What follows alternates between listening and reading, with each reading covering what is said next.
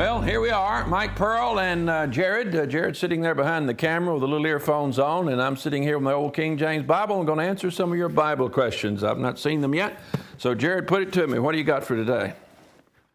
Did God turn his back on Jesus on the cross because of the sin that God placed there, or for another reason? I ask because in my Bible study, I'm still unable to understand why Satan could enter the presence of God, but when Jesus hung on the cross, God the Father could not look upon him because of the sin. 1 Corinthians 5:21 For God made him to be sin for us him who knew no sin that we might be made the righteousness of God in him. Even Isaiah 53 said he bore our sins, he carried our iniquities. The chastisement of our peace was upon him, and with his stripes we are healed.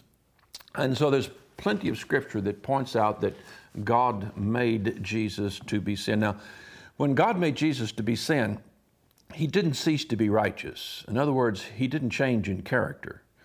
What it's saying is that Jesus Christ came for the purpose of representing the human race in the trial of judgment and death and damnation.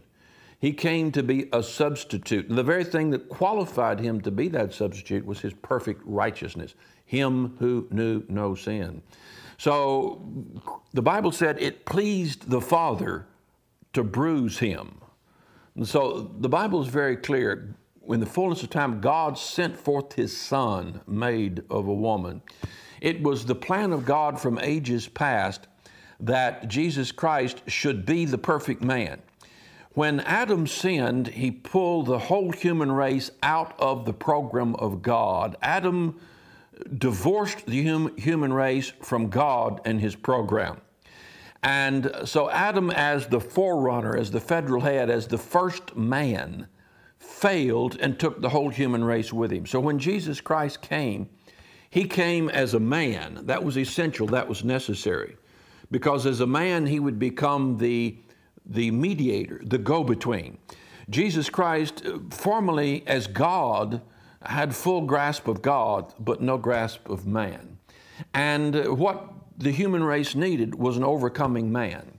The human race needed a man that would succeed where the first man failed. So he took upon him the form, the likeness of man, being made in the likeness of man. He took upon himself, the Bible said, the likeness of sinful flesh, and uh, conformed, it said, unto death. So as the substitute man, Jesus Christ became an Adam a forerunner for the human race, a captain of salvation, as it says in the book of Hebrews. And he did that by, first of all, living the life that we should have lived under the law. He lived it perfectly. Having lived the life we should have lived under the law perfectly, he established himself as the perfect man. Now, as the perfect man, he qualified to ascend into heaven and, and be seated on the right hand of God. But rather than ascend into heaven and be seated on the right hand of God, the perfect man then presented himself before the bar of justice and said, I will die as if I were the sinner, as if I were all sinners. I will die and I will take the place in judgment. So Jesus Christ submitted to the judgment of God. The judgment was pronounced upon him, and he died like he was me. He died like he was you. He died like he was a child molester and he died willingly and freely, our sin being carried judicially, judicially by him. And he went into the grave like we should go into the grave, and then he went into hell like we should go into hell. Not in the fire, Abraham's bosom, but he went into hell. And he abide there, abode there for three days. And on the third day, he did what all men want to do, what the aspirations of all men. He resurrected from the dead to eternal life. So this man, this Adam man, this human man, has now borne the penalty of sin, died, been resurrected, is in a glorified body, and now will live forever. That's one man has overcome. One man has submitted to sin, submitted to the law, submitted to the, uh, the temptations of the devil, and overcome in every way, and is now resurrected in a glorified body. That one man then ascended into heaven, sat down on the right hand of God. So, what, what I have right now is an attorney.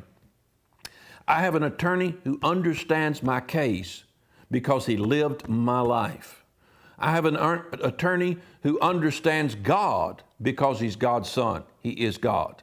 That attorney now has me by one hand and God by the other. And that, etern- that attorney is there to reconcile me to God, to bring us together. And he has the full knowledge, the full experience to do that based on his death, his burial, and his resurrection. So he's made sin only judicially, but it was sufficient to bear the penalty of my sin. And now he lives in human righteousness and God righteousness for eternity. And he has gifted me with that gift of righteousness, which now qualifies me to enter into heaven as his son. Great passage, great question. I love it. If you would like to ask a Bible question, email us at BibleQuestions at nogreaterjoy.org or call at 931 805 4820.